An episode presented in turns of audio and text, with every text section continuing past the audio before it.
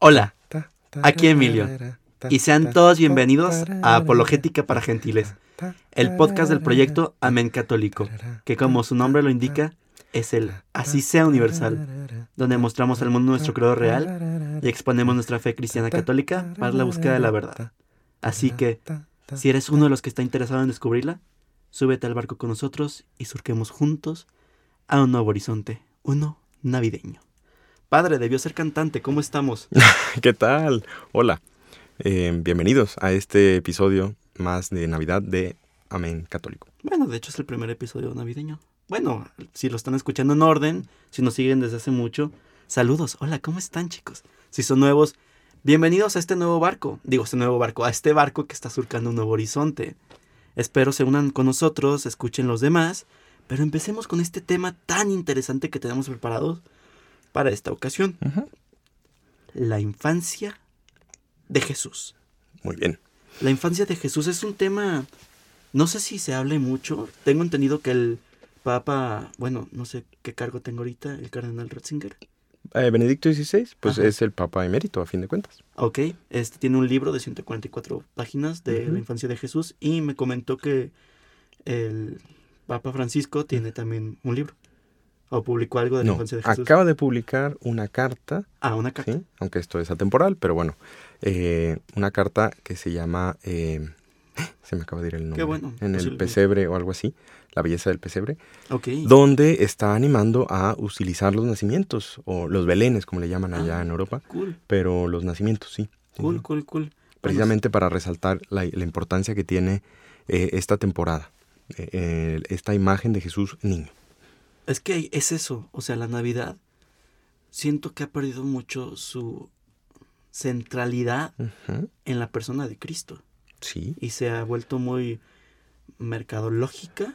Sí, Que digo, a mí me encantan los anuncios navideños, son muy padres, pero siento que muchas personas pierden ese contexto de, oye, la Navidad se celebra en familia. Sí, se celebra en familia, pues, o sea, si puedes, si no, pues no pasa nada.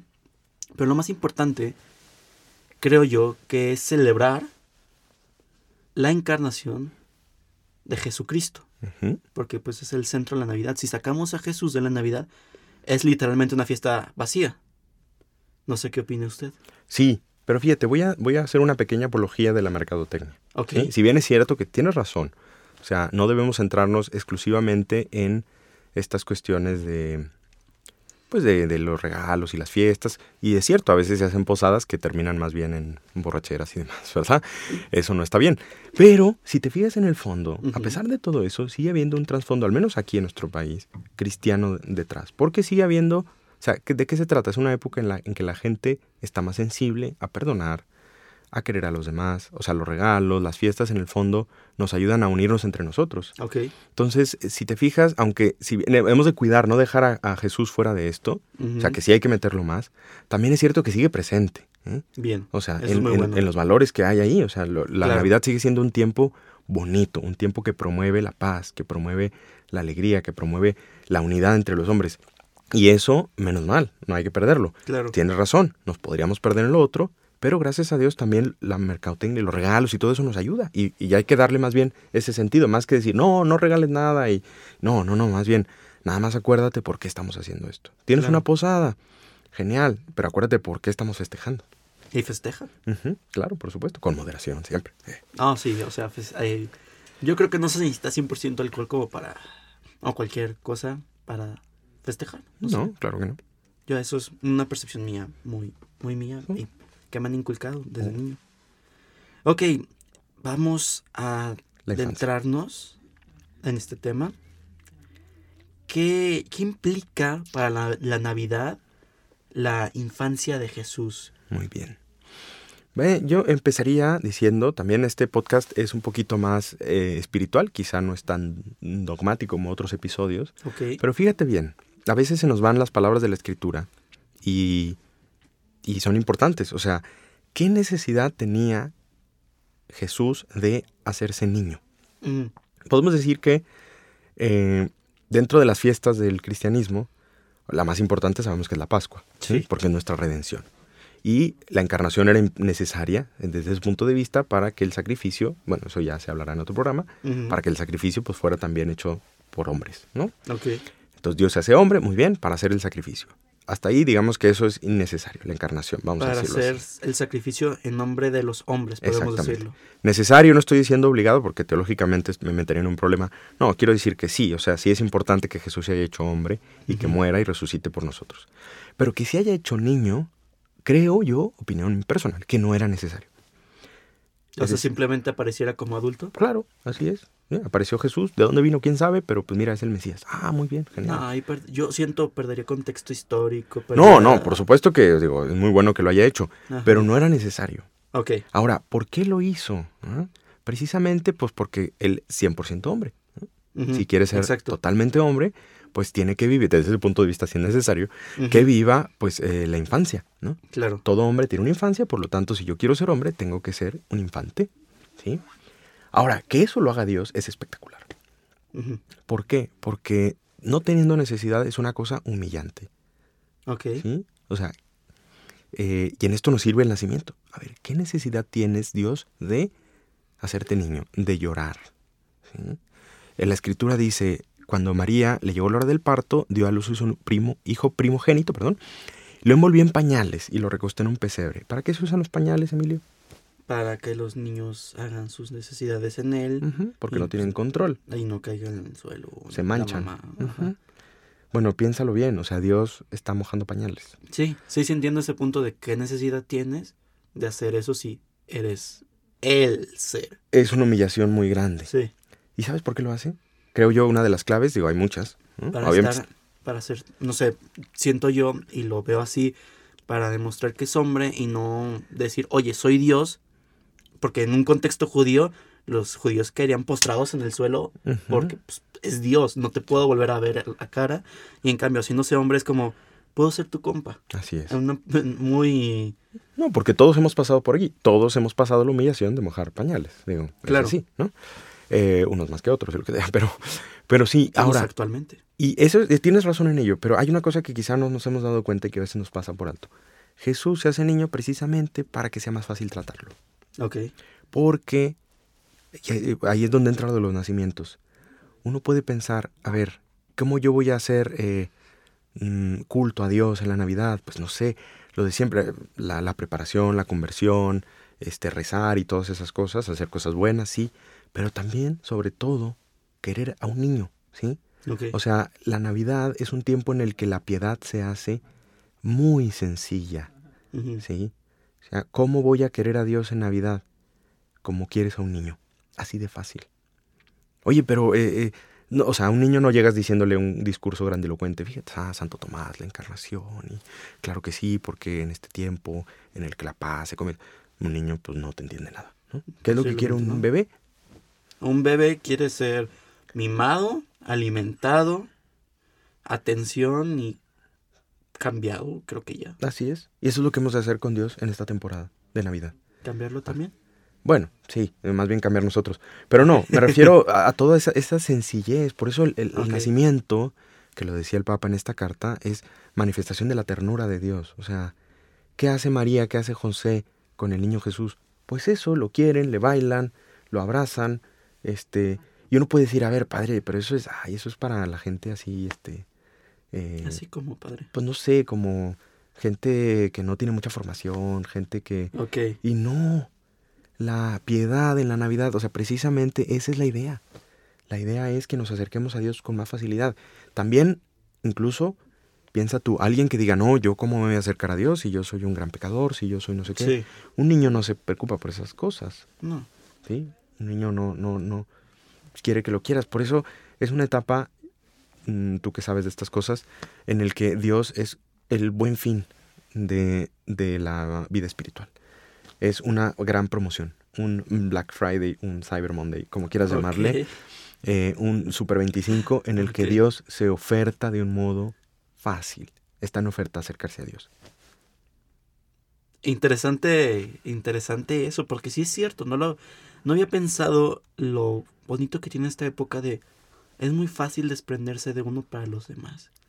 Y eso independientemente del contexto se ve en cualquier película, así sea enfocada en Santa Claus, por ejemplo, que no tiene mucho que ver en esto, pero pero es como cen- centralizar en darse. Y es la época en la que más fácil puedes hacerlo porque es muy común que se haga. Yo diría eso, intenta primero acercarte al niño Jesús para después acercarte a los demás. Cuando alguien diga, perfecto. no, es que yo estoy enojado con alguien, estoy eh, enemistado con no sé quién, es que esto no está bien que estoy haciendo, bueno, ¿por qué no te acercas al niño Jesús? Ve al nacimiento, reza, velo, contémplalo, aprende. En Belén no hay, no hay peleas, no hay cosas. Y con esa sencillez vas y pides perdón, con esa sencillez vas y te conviertes y dejas las cosas que te están haciendo mal. De esa es así de fácil. Ok, va. Entonces, ¿qué, parece, ¿qué le parece si ahora vamos desglosando como los puntos de la historia desde los evangelios hasta el niño perdido en el templo, que también está en el evangelio, pues. Este, primeramente en el evangelio de Lucas vemos como papel central, por así decirlo, a la Virgen María y a los pastores, y en el evangelio de San Mateo a San José, porque en uno se le aparece a la Virgen María el ángel y en otros aparece a San José Bueno, en sueños. en sueños, claro. A la Virgen María también en sueños, ¿no fue muy No. literal? No, la anunciación no es en sueños. Ok. Este. Y en el Evangelio de San Mateo vemos a los Reyes Magos. ¿Qué podemos tomar de ahí, de, es- de esos momentos en el que José se quiere ir porque pues piensa que ese hijo es de otro hombre? ¿Qué podemos tomar de ahí? Magnífico. La figura de San José tiene mucho que ver en la infancia de Jesús, porque precisamente el, el protagonismo de Jesús se da a través de los que están alrededor de él, porque el niño Jesús pues es el niño. ¿eh? Sí, es un niño. En San José en este caso nos eh, habla mucho de la docilidad a los planes de Dios. ¿sí? Es. San José es un hombre, o sea, es una figura que a veces quizás está infravalorada, pero tenemos que valorarlo más. O sea, ¿qué está demostrando José? Responsabilidad, Ok. Y ese, humildad a los planes de Dios. Era un hombre bueno, por eso cuando se da cuenta que su mujer está embarazada y pues no fue él, dice, ¿qué onda? ¿qué está pasando? ¿Qué está pasando? No sé, pero mejor la despido en secreto para no fastidiarla. O sea, se ve que José confiaba en su mujer, aunque es, el hecho es evidente, y dice, ay Dios mío, no sé qué habrá pasado, pero ante la duda mejor simplemente la despido en silencio y aquí no pasó nada. ¿sí? José era un hombre bueno. Sí. Y entonces por eso, en esos sueños, que muchas veces los sueños eh, hablando, pues es la, que Dios le comunica algo, ¿no? Le dice, no, no tengas miedo de tomarla, ¿no? No tengas miedo también porque el papel de José era un papelón, o sea, te está, porque si, si, ok, imagínate, el ángel llega con José o en sueños o donde sea y le dice, pues mira, resulta que eh, María está encinta del el Mesías, el Hijo de Dios. Y entonces José dice, menudo trabajo me cayó. No, pues es un problemón, o sea, tener que criar Claro. sí, a sí, sí. Dios mismo. Exactamente, ¿no? Entonces, uy, mejor yo... eh, de hecho, ese momento, en el fondo, es el momento de la vocación de San José. Es la llamada vocacional de San José. Porque le está diciendo veladamente, tú vas a ser el padre adoptivo de Jesús, del Mesías. Paréntesis cultural. En latín se dice pater putativus, ¿estamos de acuerdo? Bueno, es uno de los términos que... Sí, sí, sí, para decir ah, adoptivo, sí. Ajá. Se escribía como P de pater y la otra P de putativus, Ujú, PP. ujú. Así que es como el por qué a los José se les dice Pepe. Muy bien, porque antes en las epactas, es decir, donde se pone la misa que se va a celebrar cada día, se ponía así San- eh, Sancte Joseph, eh, Pater Putativos, pero luego pues para ahorrar Pepe. sí. Pepe. Y entonces Pepe, Pepe de ahí viene. Muy Pepe bien, se quedó interesante dato. dato cultural que no tiene mucho que ver con el podcast, pero Probablemente inútil, pero es un dato bastante inútil. Pero pues si te dicen Pepe, ahora ya sabes por qué te dicen Pepe. es. Entonces esta figura de San José, volviendo al tema, Sí, es muy importante porque es la vocación de José Ajá. que sabe ser dócil a las llamadas de Dios, aceptarlas y confiar en su providencia. Ok. Ok. Muy bien. También lo vemos en la, en la Virgen María, ¿no? Porque ¿quién es la primera en aceptar completamente la voluntad de Dios? No, la por Virgen supuesto, María, sí, Al sí. decir, hágase en mí según tu voluntad. Así es. Y hay varios episodios en la vida de, en la vida de infancia de Jesús que se va a poner más de manifiesto. Adelantándome un poquito, Simeón y Ana la profetiza en el templo, en el que le dice, bueno, Simeón el que le dice, una espada traspasará tu alma. ¿sí? Lo cual, ¿qué significa? Pues que ser madre de Jesús iba a, ser, iba a conllevar un gran sufrimiento. Claro. ¿sí? Y, Y María toma esa misión diciendo, pues muy bien, pero vale la pena. Va, vale la pena completamente. Es la persona humana, eh, nada más humana, por así decirlo, más cercana a Dios, ¿no? es la creación más perfecta por lo mismo, por la relación que tiene con Dios. Sí. Al ser hija, madre y esposa. Aclarando, eh, madre de Dios Hijo, porque es madre de Jesús. Esposa de Dios Espíritu Santo, porque por medio del Espíritu Santo Jesús se encarna. y, e hija del Padre. Pues, hija de Dios Padre. porque es Padre. Oye, y volviendo al tema, ¿qué onda con los magos? ¿Tú qué crees que significan? Los magos, es, es, muy interesante porque no sé qué tan mágicos sean, más bien eran como, como sabios, ¿no? Y pues se habla de que... Es que nosotros, pongámonos en el contexto, ¿por qué rayos seguiremos una estrella? Sí. ¿Para qué seguirla? Porque, ¿Cuál era la necesidad que tenían los, estos personajes que se ven en el Evangelio de San Mateo? Bien, ¿Por qué? Porque ellos van, eh, eran sabios, como tú bien dices, más que magos eran sabios, ¿no? Sí. Y como sabios, pues estudiaban las escrituras, estudiaban todo lo que andaba por ahí, entre ellos también las escrituras del pueblo judío, ¿sí? ¿De dónde eran? Pues no sabemos, eh, de Oriente es lo que dice la escritura. Ajá. un dato cultural, por ejemplo, mm, en la actual iglesia de la Anunciación, perdón, en la actual iglesia del nacimiento de Jesús, o sea, en Belén, la basílica esa iglesia no fue destruida cuando los persas invadieron toda esta zona. ¿sí? Y una de las razones por las que dicen que no destruyeron esa iglesia fue porque vieron que había mosaicos donde aparecían famosos sabios, ¿sí? los reyes magos, pintados como persas. Por lo tanto dijeron, ah, mira, este, aquí están nuestros amigos. Eh, y entonces por eso no destruyeron la iglesia, porque dijeron, ah, mira, aquí están los persas, los magos, los sabios, bien pintados. ¿no? Y entonces eso hizo que respetaran esa iglesia, por lo tanto es muy probable que hayan sido de Persia o de pues toda esa zona. O de cualquier zona de por ahí.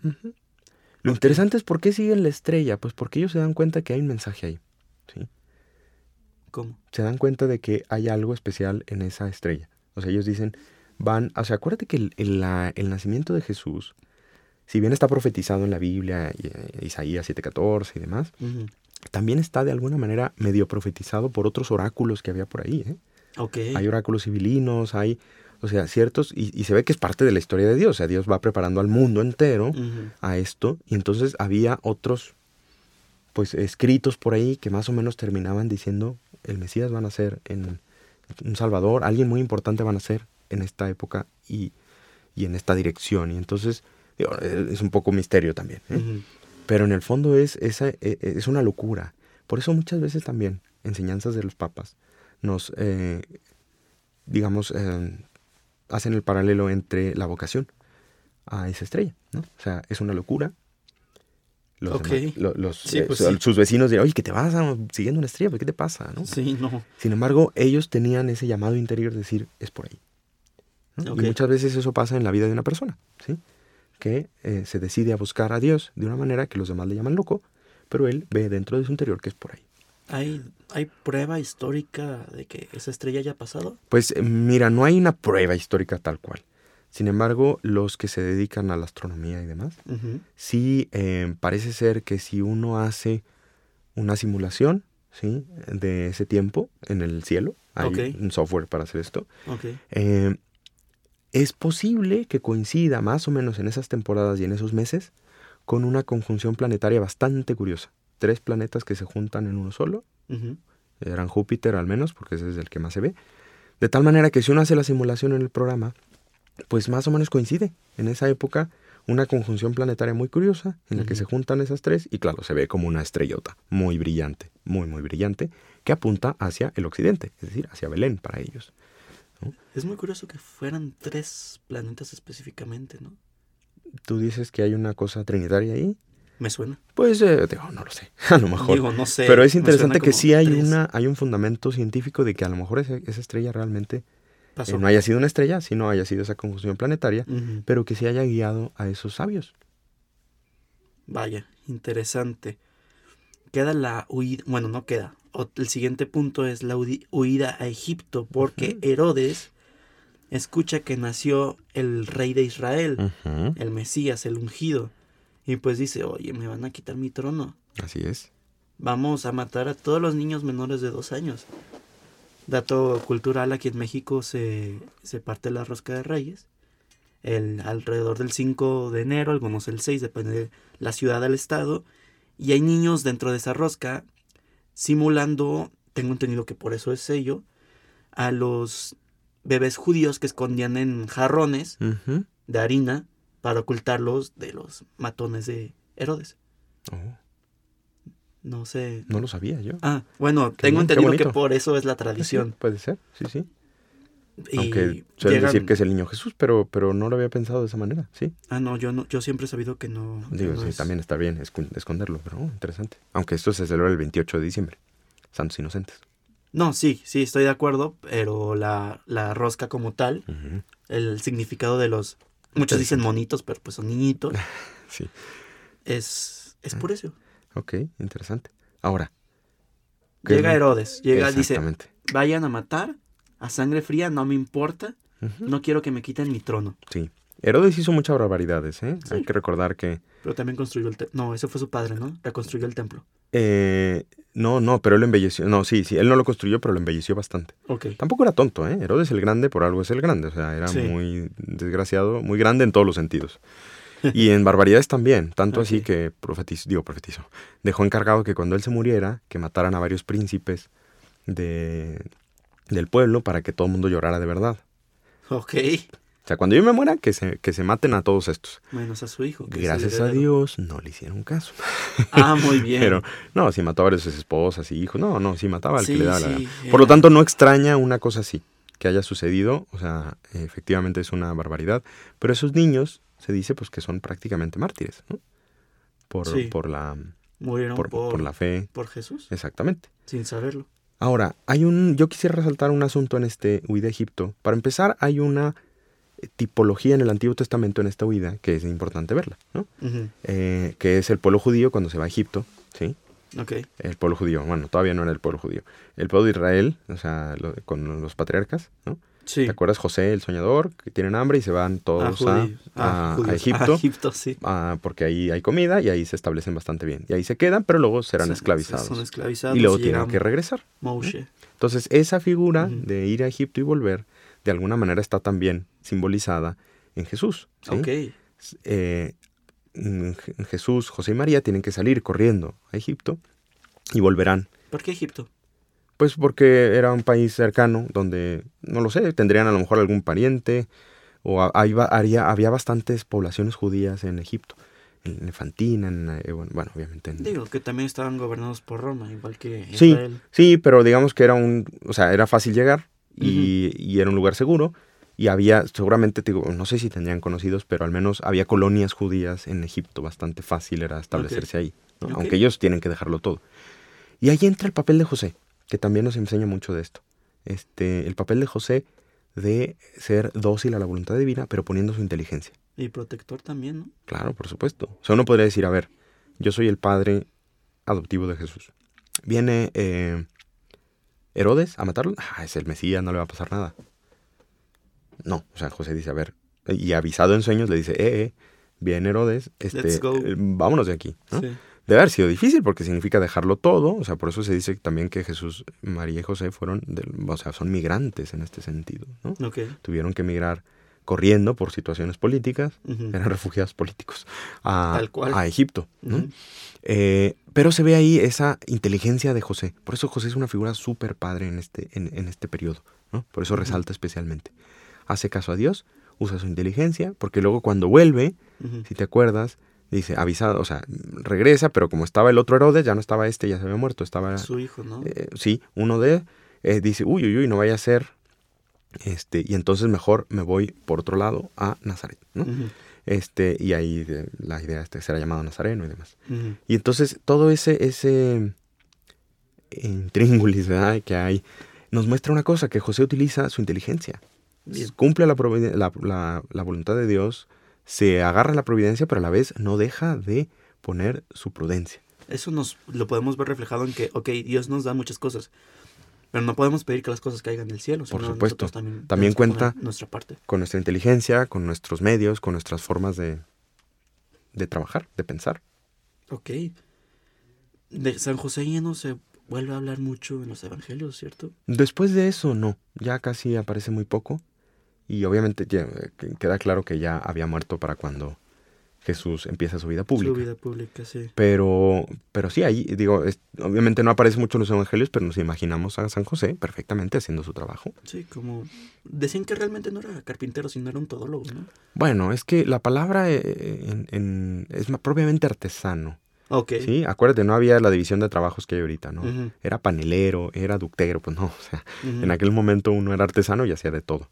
¿Sí? Hay tradiciones que lo han puesto como carpintero, pues que era una de las, de las profesiones más típicas de arte, pero yo creo que hacía, como artesano, hacía de todo, Posiblemente Jesús haya aprendido eso de su padre. por supuesto, así es. ok. Cerramos el programa de hoy, de esta ocasión, con un niño de 12 años que se escapa de sus padres. Ujú. No sé si escapa, creo que se pierde de sus padres. No, si se escapa, ¿no? Pues yo creo que más bien, como decía un sacerdote compañero mío, más bien los perdidos fueron los papás. Jesús sabía perfectamente dónde estaba y lo que tenía que hacer. Se va a, predicar al templo de Jerusalén, Sí. porque era un momento en el que ellos estaban en Jerusalén. Claro, porque tienen que bajar para la fiesta, sí, para las fiestas de Pascua. Ellos bajan y entonces, este, claro, bajan con Jesús, ya tenía edad para ir, ¿no? Sí. bajan con él y entonces, este, pasa eso, ¿no? Él, digo, lo, lo pierden, por así decirlo, porque se viajaban en caravanas, ¿no? Grandes, y, y es bueno saberlo, imaginarlo, ¿no? Iban ahí, pues no sé, que escucharían muchas cosas, irían con parientes, Mm, van todos juntos. De regreso, pues muy, un gentío, pues seguramente José y María, eh, también en estas caravanas era muy, muy frecuente pues que viajaran también hombres, hombres y mujeres, Sí. hombre- hombres con hombres, mujeres con mujeres. Lo de siempre, José dijo, pues va y mm, seguramente vaya con, con María, María dijo, pues seguramente va con José. Y lo que sucede... Pues no iba con ninguno de los ninguno dos. de los dos, ¿no? Y entonces, ah, trauma, ¿no? Este, ay, ¿dónde está? Acabamos Sí. de perder al Mesías, imagínate. Imagínate el trauma, ¿no? O sea, no, no solo perder a tu hijo, sino perder el hijo de Dios. O sea, sí. es como, chales, mi responsabilidad por tres, por mil.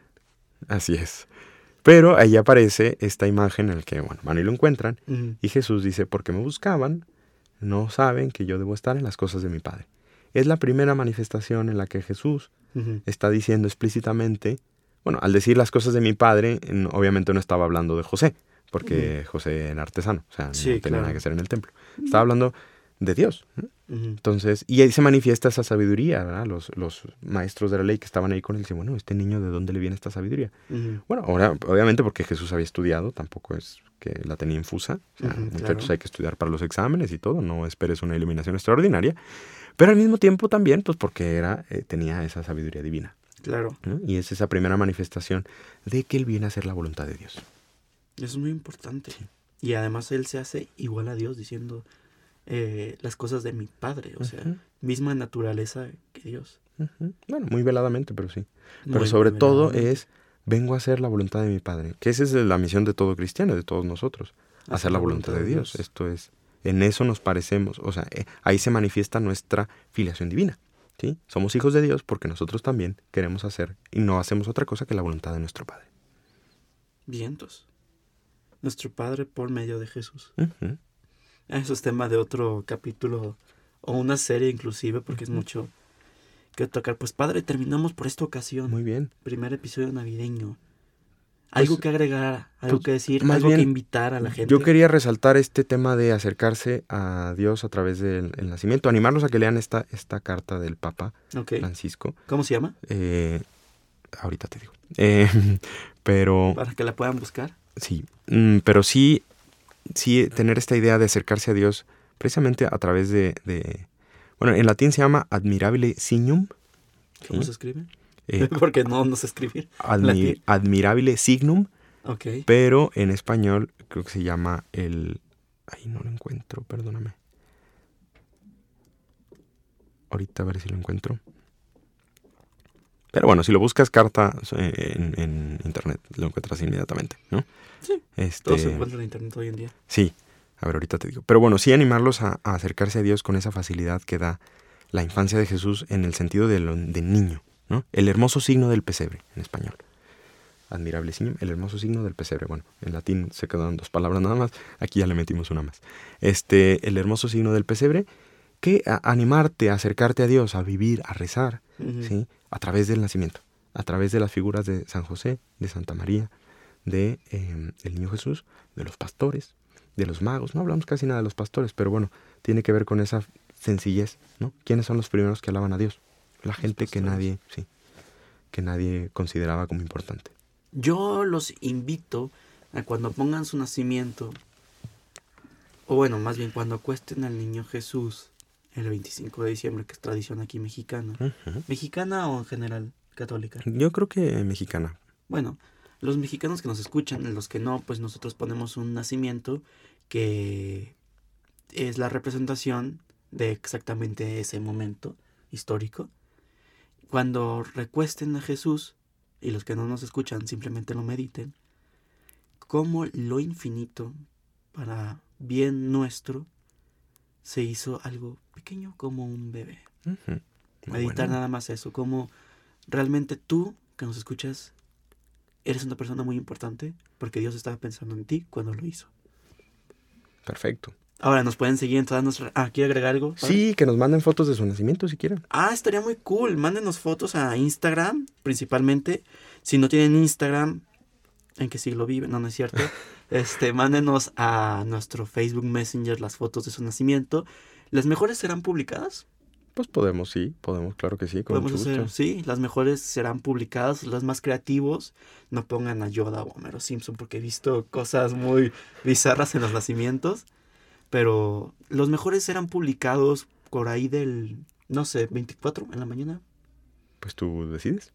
Claro, a los que nos están escuchando esto temporalmente hablando. Si nos están escuchando atemporalmente, pues habrán fotos en nuestras redes sociales de los mejores nacimientos. Muchas gracias por escucharnos. Un saludo a todos, un abrazo fraterno, bendiciones inmensas. ¿Algo que agregar, padre? Pues no, que vamos deseando feliz Navidad desde ahorita. Feliz Navidad, amigos. Ah, nuestras redes sociales son Amén Católico en Facebook, Twitter, Instagram. Y ya. Ya. Saludos, amigos, y hasta la próxima.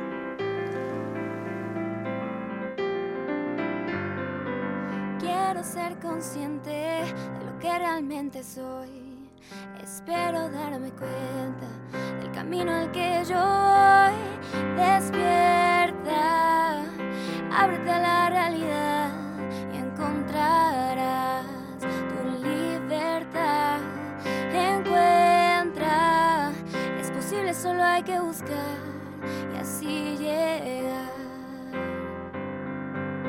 a la felicidad.